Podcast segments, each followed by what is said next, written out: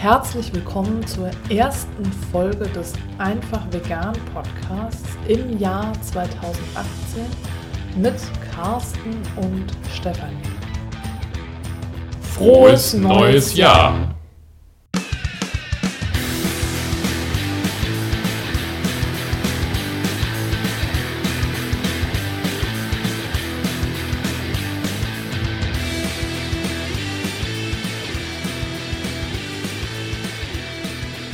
Heute freue ich mich über einen weiteren Gast in unserem Podcast. Und zwar sitze ich hier zusammen mit Friederike Lang von Hamburg mal fair. Ich hoffe, ich habe das jetzt richtig betitelt. Mhm. So, Friederike, schön, dass ich da sein darf. Und äh, stell dich doch einmal ganz kurz vor, wer bist du und was machst du denn so?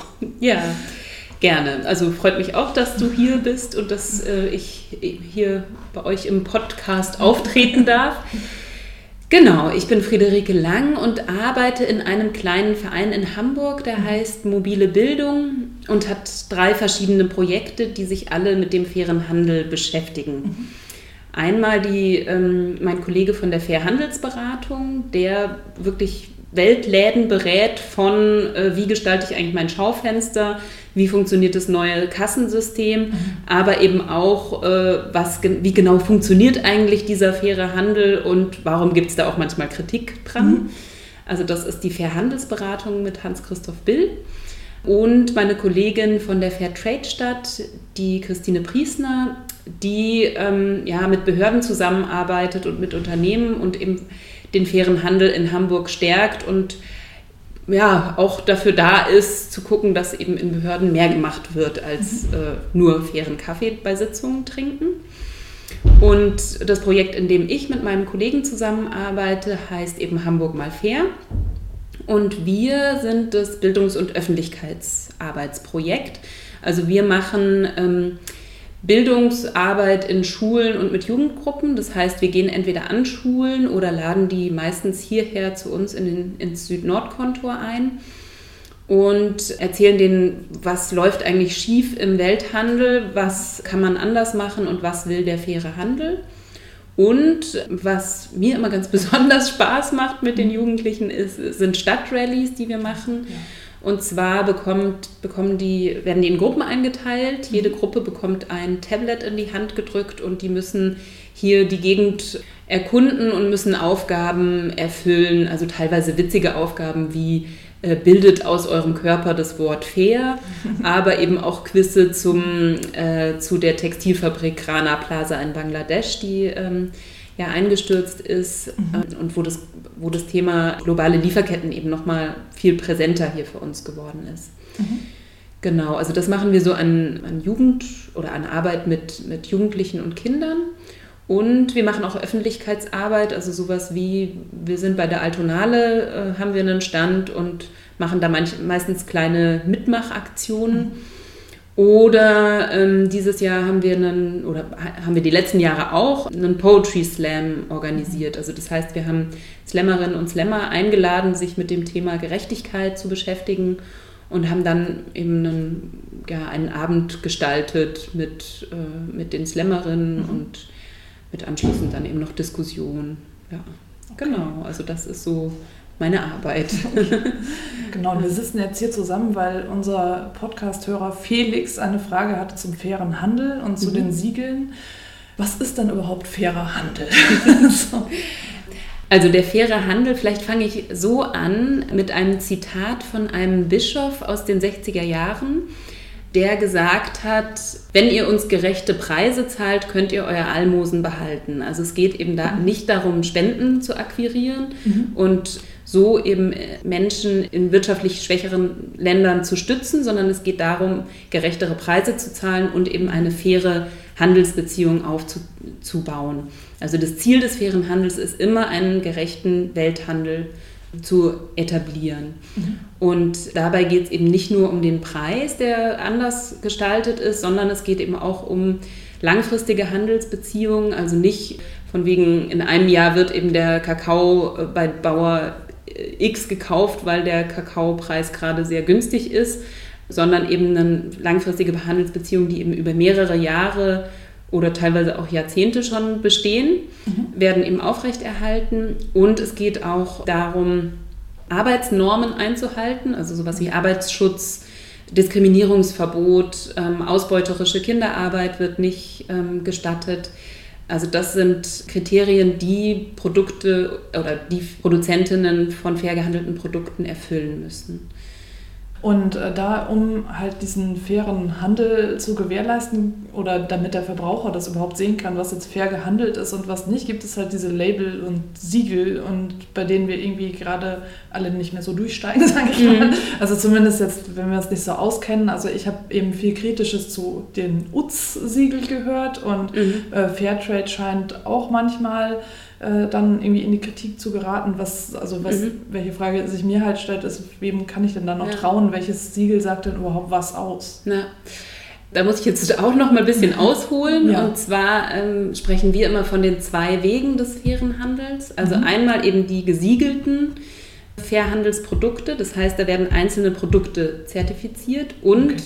auf der anderen Seite die integrierte Lieferkette, mhm. was sich erstmal kompliziert anhört, aber gar nicht so kompliziert ist wo eben 100% Fairhandelsimporteure mit gemeint sind. Also das heißt GEPA, das kennen die meisten eigentlich, oder aber auch DB, DWP oder El Puente sind eben 100% Fairhandelsimportorganisationen. Das heißt, mhm. alles, was die einkaufen, herstellen, verkaufen, ist zu 100% fair gehandelt. Mhm.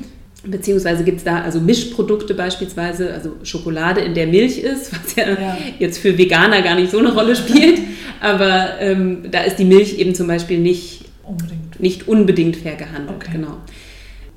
Und diese Produkte bekommt man beispielsweise im Weltladen. Also das mhm. heißt, wenn man in ein Fachgeschäft geht, äh, in einen Weltladen, ähm, da kann man sich sicher sein, die Produkte sind auf jeden Fall fair gehandelt und entsprechen, äh, entsprechen für Handelskriterien, die international anerkannt sind von der WFTO, von der World Fair Trade Organization. Also das heißt, es sind nicht nur einzelne, mhm. einzelne Organisationen, die sich das so überlegt haben, was wollen wir für Kriterien, was fänden ja. wir gut, sondern es gibt eben weltweite Zusammenschlüsse, die sich Ziele gesetzt haben.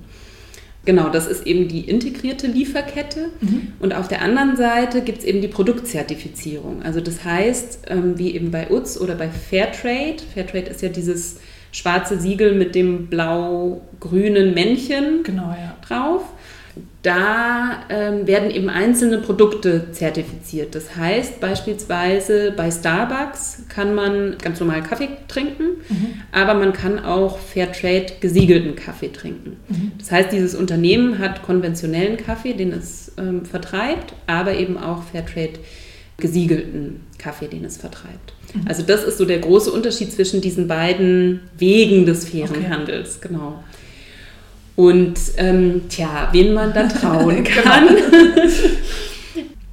also es, wurde, es wurden verschiedene Kritiken geäußert und mhm. teilweise wurden eben auch verschiedene Siegel beziehungsweise eben, also wurden diese zwei Wege des fairen Handels auch vermischt. Also dass generell gesagt wurde, fairer Handel, das stimmt doch alles überhaupt nicht, da ist mhm. doch gar nicht drin, was draufsteht.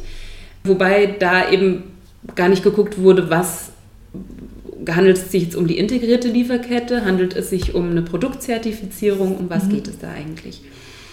Mm, und beispielsweise, also eine äh, Kritik, die immer wieder geäußert wurde, war, da ist ja gar nicht so viel fair gehandeltes drin, mhm. wie draufsteht. Ja. Und das ist eben beispielsweise bei den Mischprodukten der Fall. Ja. Also wenn man jetzt zum Beispiel einen Keks hat, mhm. in dem Schokolade drin ist und äh, Zucker, ja. das ist ja das, was, was es eben fair gehandelt gibt dann ist natürlich nur ein bestimmter Prozentsatz von diesem Produkt kann überhaupt fair gehandelt sein. Ja. Und da vielleicht nochmal, stimmt, das habe ich vorhin bei der, was ist überhaupt der faire Handel gar nicht gesagt. Es wird eben immer äh, ähm, mit, die Produzentinnen sind immer Kleinbäuerinnen, mhm. außer in einzelnen Ausnahmen wie beispielsweise Teeplantagen, da sind es dann eben auch mal Plantagen. Aber es sollen eben Kleinbäuerinnen gestützt werden in Ländern des Südens, also das heißt wirtschaftlich schwächer gestellte Länder. Mhm. Deswegen sind eben in Mischprodukten, wie eben diesem Schokokeks, ähm, da ist ja auch noch Weizen drin oder Ei oder Milch, ähm, mhm. genau. Und die einzigen Produkte, die beispielsweise jetzt überhaupt, die es überhaupt fair gehandelt gibt, sind Kakao und Zucker. Ja. Und die Regel ist äh, im fairen Handel, all that can be fair must be fair. Also alles, okay. was es äh, fair, fair gibt, muss in einem, mhm. ähm, in, jetzt bei einem GEPA-Produkt oder bei einem Fairtrade-Produkt beispielsweise, muss auch fair in diesem Schokokeks beispielsweise sein. Mhm. Mm, aber es gibt eben unterschiedliche Kriterien also, oder unterschiedliche Anforderungen. Bei Fairtrade ist es so, dass sie sagen, in einem Mischprodukt müssen mindestens 20 Prozent fair gehandelte Produkte drin sein. Also das heißt, ein Keks, der hauptsächlich aus Keks besteht und ein bisschen Schokolade hat, kann eben trotzdem das Fairtrade-Siegel tragen. Mhm. Und bei äh, GEPA ist es so, da sind es 50 Prozent. Okay. Genau, aber zu Fair, also bei den Fairtrade-Produkten ist es so, dass eben die wenigsten haben nur 20 Prozent nur Fairtrade-Produkte drin. Genau. Mhm. Also das ist so eine Sache, wo man, wo viele Verbraucherinnen irritiert waren, wie kann jetzt, da kann dieses Fairtrade-Logo auf, auf ein Produkt drauf, wo nur 20% Fairtrade drin ist. Das stimmt doch überhaupt nicht. Ja. Aber wenn man noch mal drüber nachdenkt, naja, mhm. so ein Schokokeks hat einfach gar nicht so viele Produkte drin, die eben aus den aus Ländern des Südens kommen. Ja. Also so ergab sich eben eine Kritik. Mhm.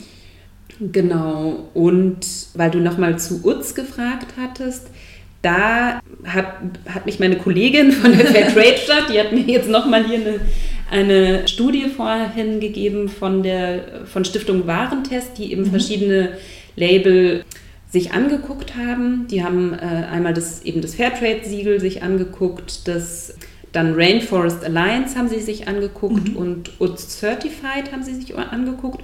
Und ein Siegel, was, glaube ich, relativ wenig Menschen kennen, ist das Naturland Fair Siegel. Mhm. Ah ja, und Hand in Hand von Rapunzel haben sie sich auch noch angeguckt. Also ja. ich gehe jetzt nicht auf alle ein, glaube ich, ja. dann ist es, glaube ich, zu verwirrend hier. Aber was man da bei dieser Studie sagen kann, ist, dass auf jeden Fall Naturland Fair am besten abschneidet, weil mhm. da eben, also im fairen Handel, ein Fairtrade gesiegeltes Produkt oder auch ein GEPA-Produkt oder DWP-Produkt heißt jetzt nicht, dass es ein Bioprodukt ist. Mhm. Okay. Ähm, ja. Es werden zwar, äh, es wird zwar ökologischer Anbau unterstützt oder die Umstellung darauf unterstützt und es gibt auch bestimmte Pestizide, die eben nicht eingesetzt werden dürfen. Mhm.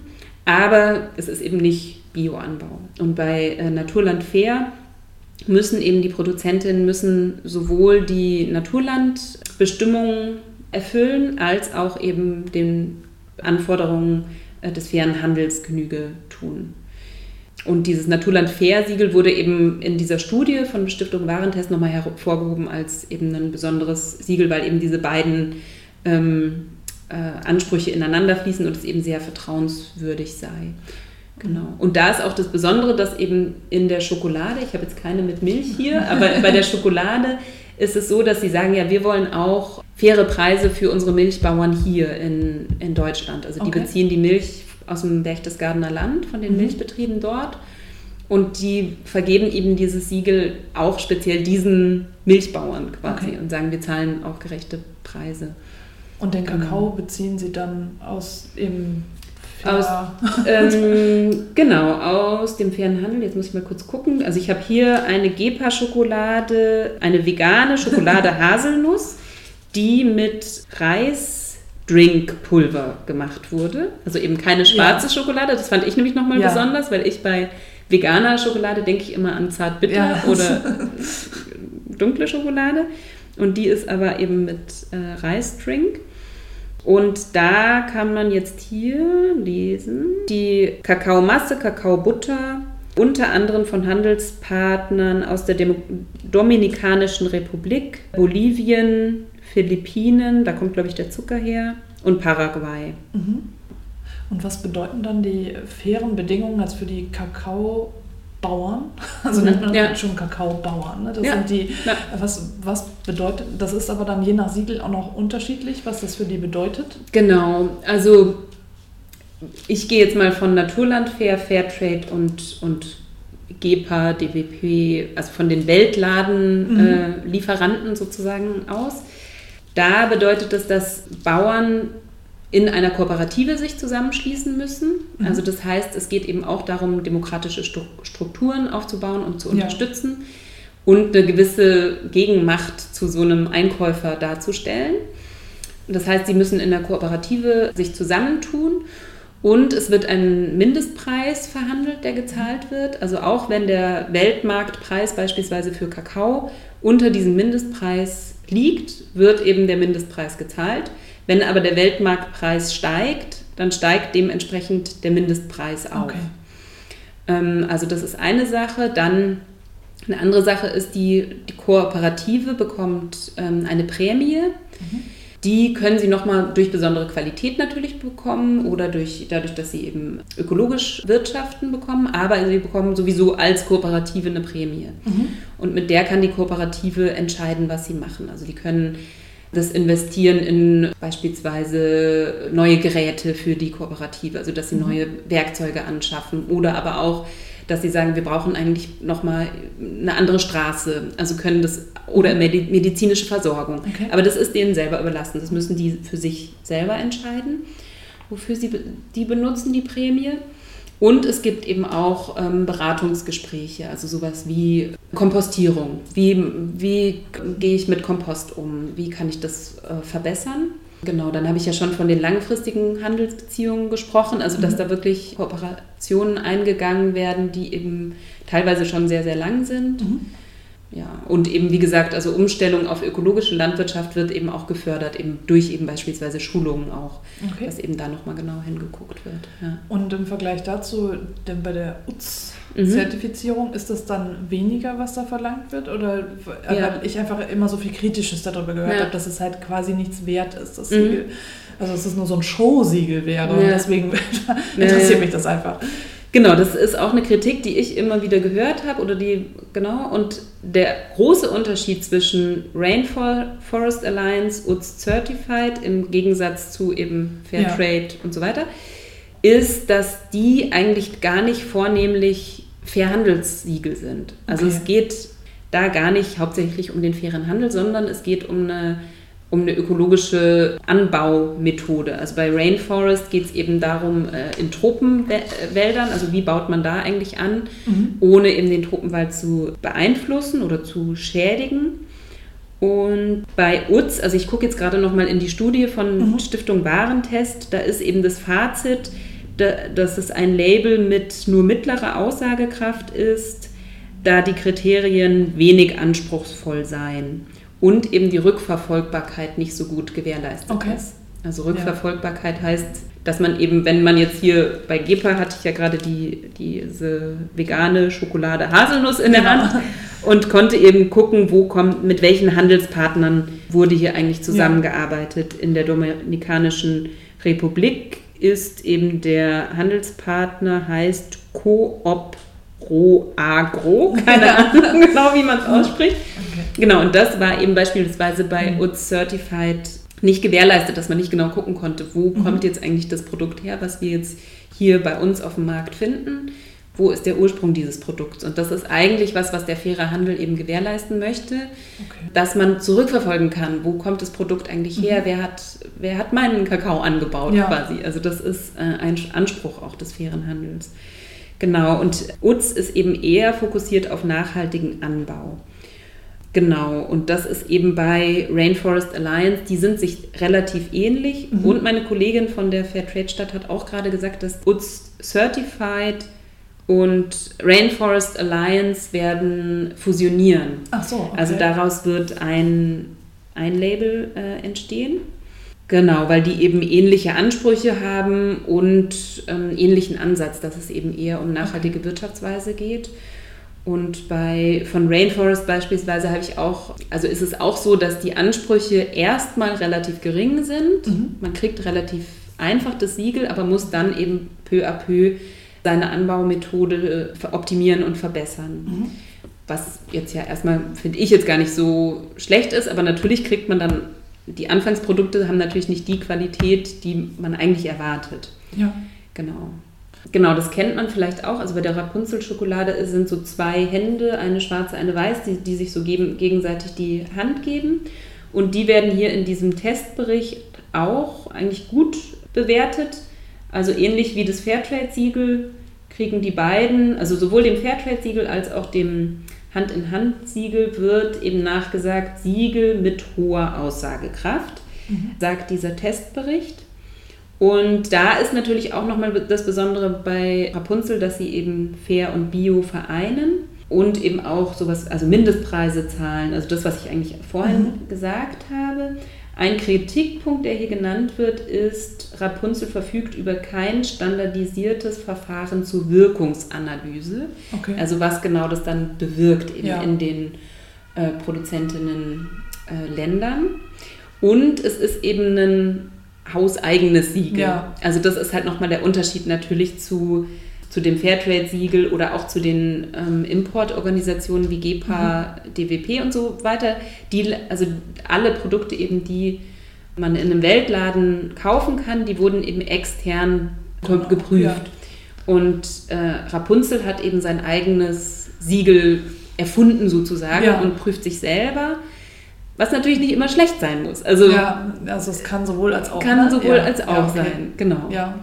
Äh, was ja noch die Frage war, nicht nur Kakao, sondern auch Bananen. Mhm. Es gibt ja bei Bananen irgendwie so ganz viele verschiedene, also wenn man irgendwie nur im Supermarkt guckt, also es gibt ja mhm. Bio und nicht Bio auf jeden mhm. Fall und dann gibt es da noch so ganz irgendwie WWF oder es gibt teilweise, ich meine, ich hätte da sogar schon mal das Fairtrade-Siegel auch auf mhm. einer Banane gesehen. Ja.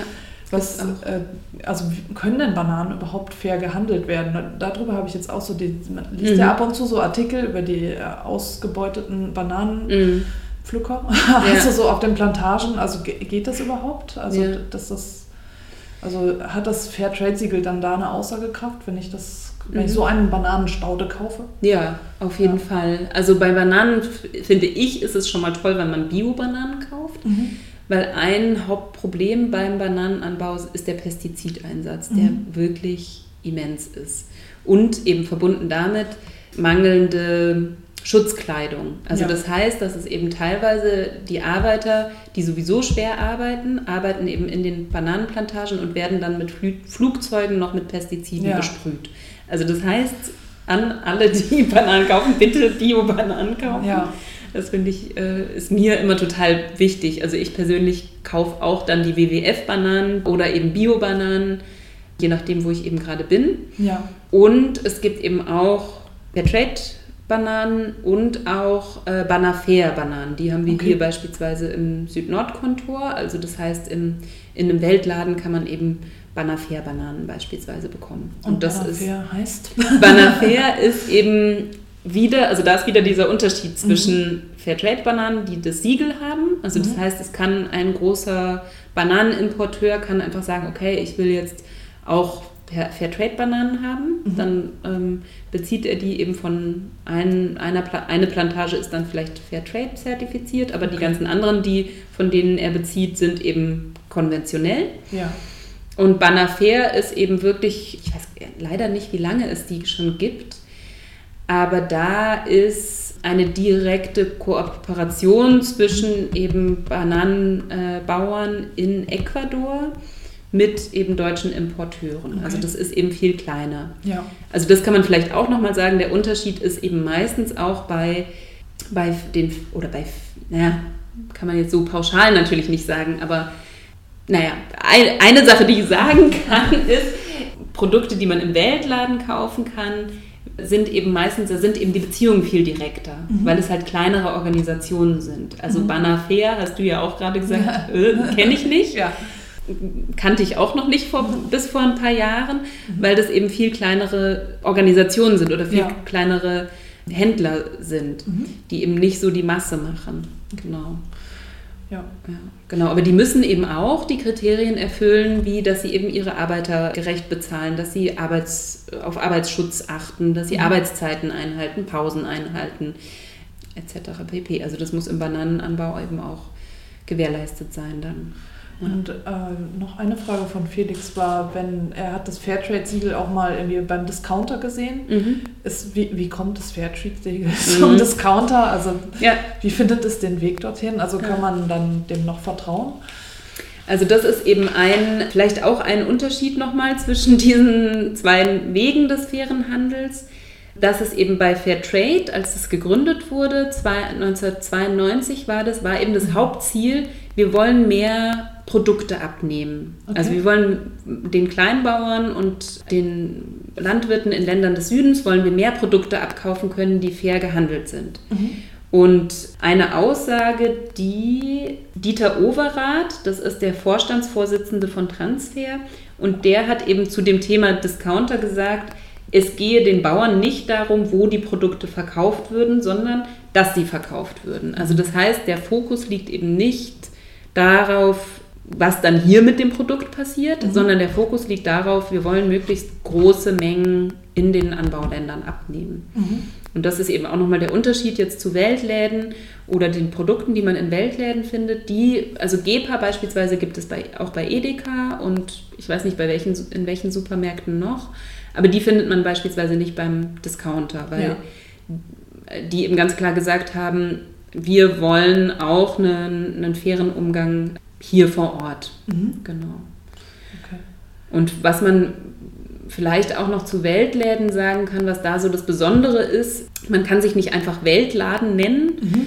sondern muss auch bestimmte Kriterien erfüllen. Also wie, ähm, dass eben die Mitarbeiter regelmäßig geschult werden. Also es gibt den Weltladen-Dachverband, der einen Katalog an Händlerinnen rausgibt. Also nur die Händlerinnen sind geprüft und dürfen auch verkauft werden im Weltladen. Und im Weltladen beispielsweise geht es eben auch darum, dass man Öffentlichkeitsarbeit macht. Also mhm.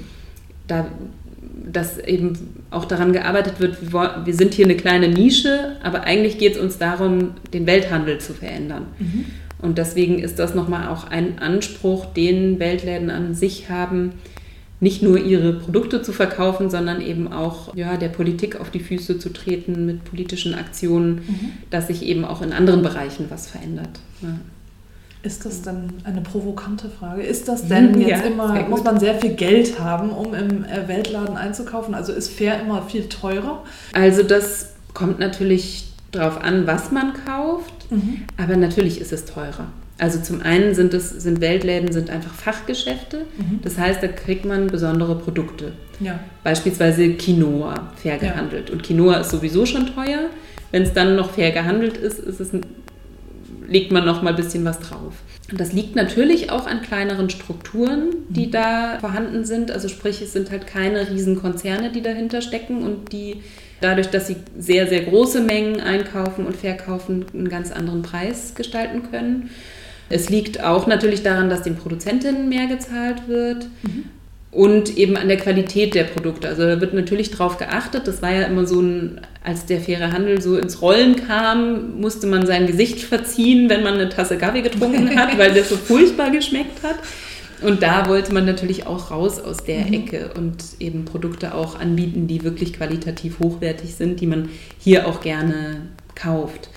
Also das heißt, natürlich sind die teurer, aber deswegen ist das Fairtrade-Siegel gibt es eben auch auf Produkten, die einfach, ja, die günstiger oder die man sich auch äh, leisten kann, ohne so tief in die Tasche zu okay. greifen. Das heißt aber eben auch jetzt nochmal, äh, dass wenn ich beim Discounter jetzt zum Fairtrade-Produkt greife, dass es in Ordnung ist sozusagen, dass es besser ist, als wenn ich zum Nicht-Fairtrade-Produkt greife. Wenn jetzt irgendwie die Lebkuchen ja. Fairtrade redu äh, ähm, reduziert sei schon, Fairtrade ähm, gelabelt da stehen und daneben stehen die nicht gelabelten. Ich nehme jetzt Fairtrade, das ist dann trotzdem besser, obwohl ja. ich es beim Discounter kaufe, als oder ja.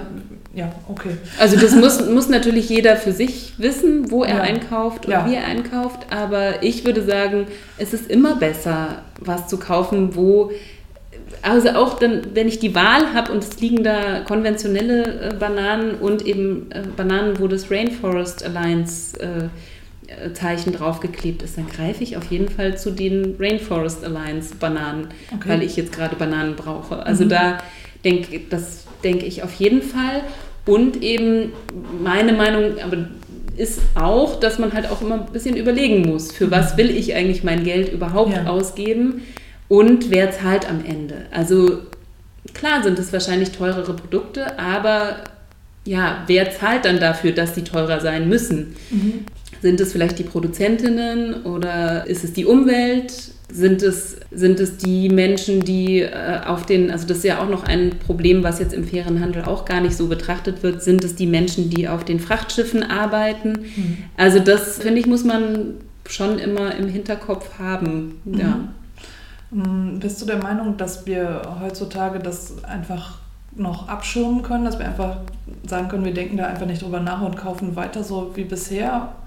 Oder so eine Suggestivfrage. Ja. Oder meinst du, meinst du, wir sollten doch umdenken? Ja, also da genau, auf jeden Fall umdenken, weil ich mir, mich schon manchmal frage, wo soll das alles noch enden? Genau, wenn wir uns angucken, Klimawandel äh, steht vor der Tür, dann Menschen, die eben nicht mehr in ihren Ländern leben können oder leben wollen, teilweise eben aufgrund von Kriegen, aber eben teilweise einfach auch aus wirtschaftlichen Gründen. Und da denke ich schon, klar tragen wir auch eine Verantwortung mit, weil warum will jemand, es will niemand aus seinem Land gehen, sondern es, ist, es gibt keine wirtschaftlichen Perspektiven und es liegt nicht daran, dass diese Länder äh, nicht wirtschaftlich arbeiten können, sondern dass da einfach Abhängigkeiten auch geschaffen wurden. Also da, genau, das ist meine Meinung ja. eben, aber die vertrete ich auch so, aber ist finde es eben auch wichtig, wie ich gerade gesagt habe, wenn man die Wahl hat und gerade dringend Bananen braucht und nur die Wahl zwischen irgendwelchen und Rainforest Alliance hat, dann nehme ich die. Also mhm. Wobei eben Rainforest Alliance ja auch schon wieder genau, diese Kritik ja hatte, aber ja. Bio wäre ja, genau. gut. Dann haben wir wieder das Problem mit Bio, welches Bio-Siegel ist denn jetzt und so, aber das, ja, wir waren jetzt bei Fairtrade, also von daher, okay, aber der ähm, hat dann, also wenn Weltladen generell eine Mission haben, ähm, mhm. ist, haben die auch eine Vision, dass eigentlich die Vision wäre dann schon, dass es einen Weltladen gar nicht mehr bräuchte, oder? Dass also ja. der sich überflüssig machen würde, dass äh, der globale Handel generell fair wäre. Genau. Ja. Also das ist eigentlich die Vision des Weltladens, dass der Handel, der Welthandel generell fair und gerecht ist.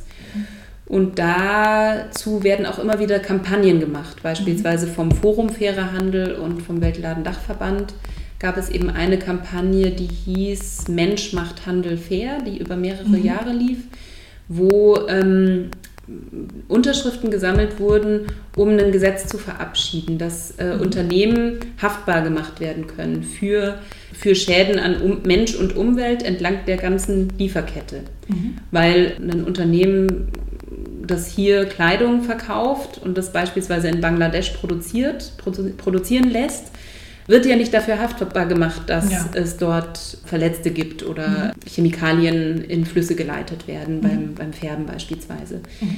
Also das ist eben der Anspruch schon von Weltläden und vom, vom, von den Fairhandelsorganisationen, eben einen gerechten Handel zu etablieren. Ja. Mhm. Was würdest du Felix empfehlen, worauf er dann äh, achten sollte oder was, ja, um auch ein gutes Gewissen, mit gutem Gewissen einkaufen zu mhm. gehen? Also natürlich würde ich allen empfehlen, mal in den Weltladen zu gehen mhm. und sich da umzugucken, weil es gibt auch einfach richtig schöne Weltläden, die auch viel handwerkliche Produkte beispielsweise haben, die richtig schön sind. Aber ich kann es auch verstehen, wenn man es einfach nicht schafft, auch mhm. zeitlich. Und da würde ich einfach empfehlen, besser es ist ein Siegel auf einem Produkt, als es ist kein Siegel auf dem Produkt. Also das ist auf jeden Fall meine Empfehlung und sich auch immer weiter zu informieren. Also ich finde es total toll, dass jemand so eine Frage stellt. Das finde ich super. Also, dass da nochmal der Felix nachgefragt hat, was ist da eigentlich die Kritik? Und du kommst zu mir und fragst ja. mich. Und so, so bringt man ja auch was ins Rollen. Mhm. Und eben dieses, ich rede mit Menschen darüber, was mich irritiert und was mhm. ich äh, nicht gut finde und warum ich für was einstehe. Also das äh, finde ich mindestens oder noch wichtiger als faire Produkte zu kaufen, ist darüber zu reden. Ja, das Bewusstsein ja. auch dafür zu schaffen. Genau. Ne? Ja. ja. Das Bewusstsein auch generell. Also ich habe so gedacht, dieses, die Vision jetzt vom Weltladen, dass, also, mhm. dass der Weltladen sich überflüssig macht, das ist ja dann eigentlich die, also die faire und gerechte Welt. Und wenn dazu noch Bio und Vegan kommt, dann, haben wir, also, dann Ja. haben wir alle Visionen vereint Ja, sozusagen. genau. Also es ist schon so, dass wir aus verschiedenen Ecken eigentlich für gleiche Ziele sozusagen kämpfen mit verschiedenen Ja. Schwerpunkten. Ne? Aber es ist für mich gehört das auch alles so zusammen. Also Mhm. und das ist so, wenn das dann alles ne. Wirklichkeit wird, dann brauchen wir halt solche Fragen überhaupt nicht mehr zu diskutieren. Ne? So, sondern dann ist es ganz normal. Und dann ist es auch kein Preisunterschied mehr, weil ja dann eigentlich alles immer schon Ja. fair und gerecht Genau. ist. Und man muss sich nicht mehr die Gedanken Mhm. machen, dass man, es gibt vielleicht dann auch keine Discounter mehr, wer weiß. Also so, ne? Wenn man Ja, dann genau. wieder zurückgeht zu äh, lokal und Mhm. regional und vielleicht die Tante Emma Läden wieder so ein bisschen mehr in die Richtung geht, mal Mhm. gucken. Ja. Aber, aber das ist, ja. das ist Ja. Genau. Und beim Preis muss man sich ja eher fragen, wie kann es denn sein, dass Mhm. Bananen, dass ein Kilo Bananen 70 Cent teilweise kostet? Also das ist doch, geht Genau. doch einfach gar nicht. Ja, das ist also ja bei vielen Produkten so, ne? So, Ja. also bei tierischen Produkten ja sowieso. Ja. Also so, wenn man Fleisch Ja. sich anschaut oder so, Mhm. wie kann das sein? Oder auch bei der Milch. Aber eben tatsächlich, ja, bei Bananen eben auch. Oder ja, generell, oder wenn man sich anschaut, wo kommen sie her, dass man die Mhm. Äpfel hier, äh, wir haben eigentlich das alte Land vor der Tür und, Ja. und dann gibt es Äpfel aus Neuseeland und die sind aber genauso teuer wie die Äpfel von hier. Also so, Mhm. das ist, ähm, ja. Ja. Aber man kann das, die Nachhaltigkeit kann man natürlich endlos weiter diskutieren. Ja. Das ist wirklich, ja, ich hatte das schon mit äh, ja, einem Bekannten, der dann auch gesagt hat, er, kauft eigentlich grundsätzlich Äpfel von hier, Mhm. hat dann aber eben auch so im Februar, März dann gedacht, ist es nicht eigentlich besser, nachhaltiger, die Ja, aus. Neuseeland zu kaufen, weil die ja hier immer gekühlt werden. Mhm. Sind denn die Kosten? und so. Also Ja, so, man kann das wirklich dauernd weiterspinnen. Ne? Ja. Aber gut, das hat nichts mehr mit Fairtrade zu tun. das so, ja. ja, gut, wobei man, je nachdem, wie man Fairness eben versteht, kann Ja, ja, stimmt. Das so. ist so, es ist Ja. wirklich, aber ich finde wirklich, wir haben halt die Verantwortung eben auch darüber Mhm. nachzudenken. Ne? So, es gibt nicht mehr diesen Punkt zu sagen, okay, ich gucke da Ja. einfach nicht hin. ja, Ich genau. verschiebe das halt äh, auf die nächste Generation. Ja, die nächste genau. Generation hat nichts mehr. Ja. So. Die kriegen das schon irgendwo irgendwie hin. Ja. genau. Ja, ich hatte ein Erlebnis bei einer Kaffeekette. Mhm. so, äh, wo, die hatten einen veganen Bagel, deswegen bin ich da hingegangen Mhm. zum Frühstücken. Und äh, da habe ich gesagt, okay, ich möchte gerne meinen Bagel in meiner mitgebrachten Dose mitnehmen. Mhm. Und die Dame da hinterm Tresen meinte, das käme so selten vor und wir könnten uns Mhm. doch gar nicht mehr leisten und so. Und ich habe gedacht, okay, die denkt ja auch drüber nach. also so, Ja, ne? Ja, so, stimmt. So, und sie meinte, ja, ich wüsste gar nicht, wie viele Leute da wirklich rausgehen und ähm, dann oder sich da hinsetzen und sich was zum Mitnehmen, also nehmen, äh, geben lassen, also quasi den Pappbecher und sich mit Mhm. dem Pappbecher da hinsetzen und Mhm. den dann in den Müll schmeißen. Also Ja. so, ja, okay. Also, ja, das, das ist aber wirklich dieses nicht darüber nachdenken. Ja. Ne? Und deswegen finde ich das halt auch so wichtig, dass wir jetzt so auch solche über Siegel und Fairtrade Mhm. und überhaupt, was hängt da dran, was, was ist das überhaupt? Denn eigentlich ist ja, also die Banane ist ja eigentlich auch ein Luxusprodukt, Mhm. weil sie ja von so weit herkommt Ja, und so ja. viel dafür passiert. Genauso wie mit Kakao. Eigentlich ist es ein Luxusprodukt, Mhm. aber wir können halt die Tafel Schokolade im Discounter Mhm. irgendwie für, keine Ahnung, 30 Cent, weiß ich nicht, nee, aber Mhm. 50 Cent oder so kann man die schon kaufen. Ne? So, also Ja, es ja. ist schon, Ja, ist, der, Wert ist irgendwie verloren ja gegangen. ne? genau. Ja, Das das, ist ist wirklich- dafür. Wirklich absurd. Da ist dann bei Schokolade natürlich häufig noch das Thema Palmöl. Ja. Ist also da das ist nicht, nee, hier natürlich nicht. Gut. Hier Ja. ist eben kein Palmöl drin. Ja. Aber eben die billige Schokolade, die kann man natürlich nur so billig machen, Mhm. indem man eben die Kakaobutter ersetzt. Also Durch Palmöl. Ja, das ist auch für mich so ein Thema mit dem Palmöl. Das genau. ist, das ist bei der genauso Schokolade weiß ich gar nicht, ob es da drin ist, aber da wird dann eben günstige Fett, günstiges Fett. Günstiges Fett, ja. genommen. Aber sonst ist es mit äh, Palmöl ähnlich wie mit Molke, dass irgendwie Palmöl und Mhm. Molke findet man in so vielen Produkten, wo man es gar nicht denkt, was Okay. ist. So Molke, ich hatte, bevor ich vegan geworden bin, hatte ich so Mhm. Chips, die ich gut fand und da war auch Molke drin. Also so, was Okay. macht Molke in den Chips? so, so.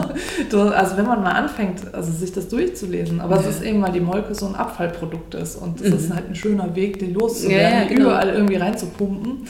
Also ich weiß nicht, ob Mhm. die Chips dadurch besser schmecken, keine Ahnung. Aber das, ich finde, das Ja. ist da sehr ähnlich. Also es ist äh, eine Herausforderung, palmölfrei einzukaufen. Ja, ja, total. Also so- Das ja. ist wirklich nicht einfach. Also. Und das dann am besten halt immer alles selber machen. Aber das Ja. ist halt, ja gut, das äh, kostet dann schon Zeit. Also es ist wirklich immer dieses äh, Bequemlichkeit oder Ja, genau. achtet drauf. Es ist bei ganz vielen Aspekten Mhm. so. Dann bedanke ich mich ganz herzlich bei dir, Friederike, dass du mich eingeladen hast, dass du die Zeit für mich erübrigt hast und alle meine Fragen beantwortet hast, beziehungsweise war ich ja jetzt nur die Überbringerin der Fragen, also Felix Fragen beantwortet hast und auch meine. Und ja, schön, dass ich da sein durfte. ja, toll. Schön, dass du da warst. Das war für mich, hat mir auch sehr viel Spaß gemacht. Tschüss.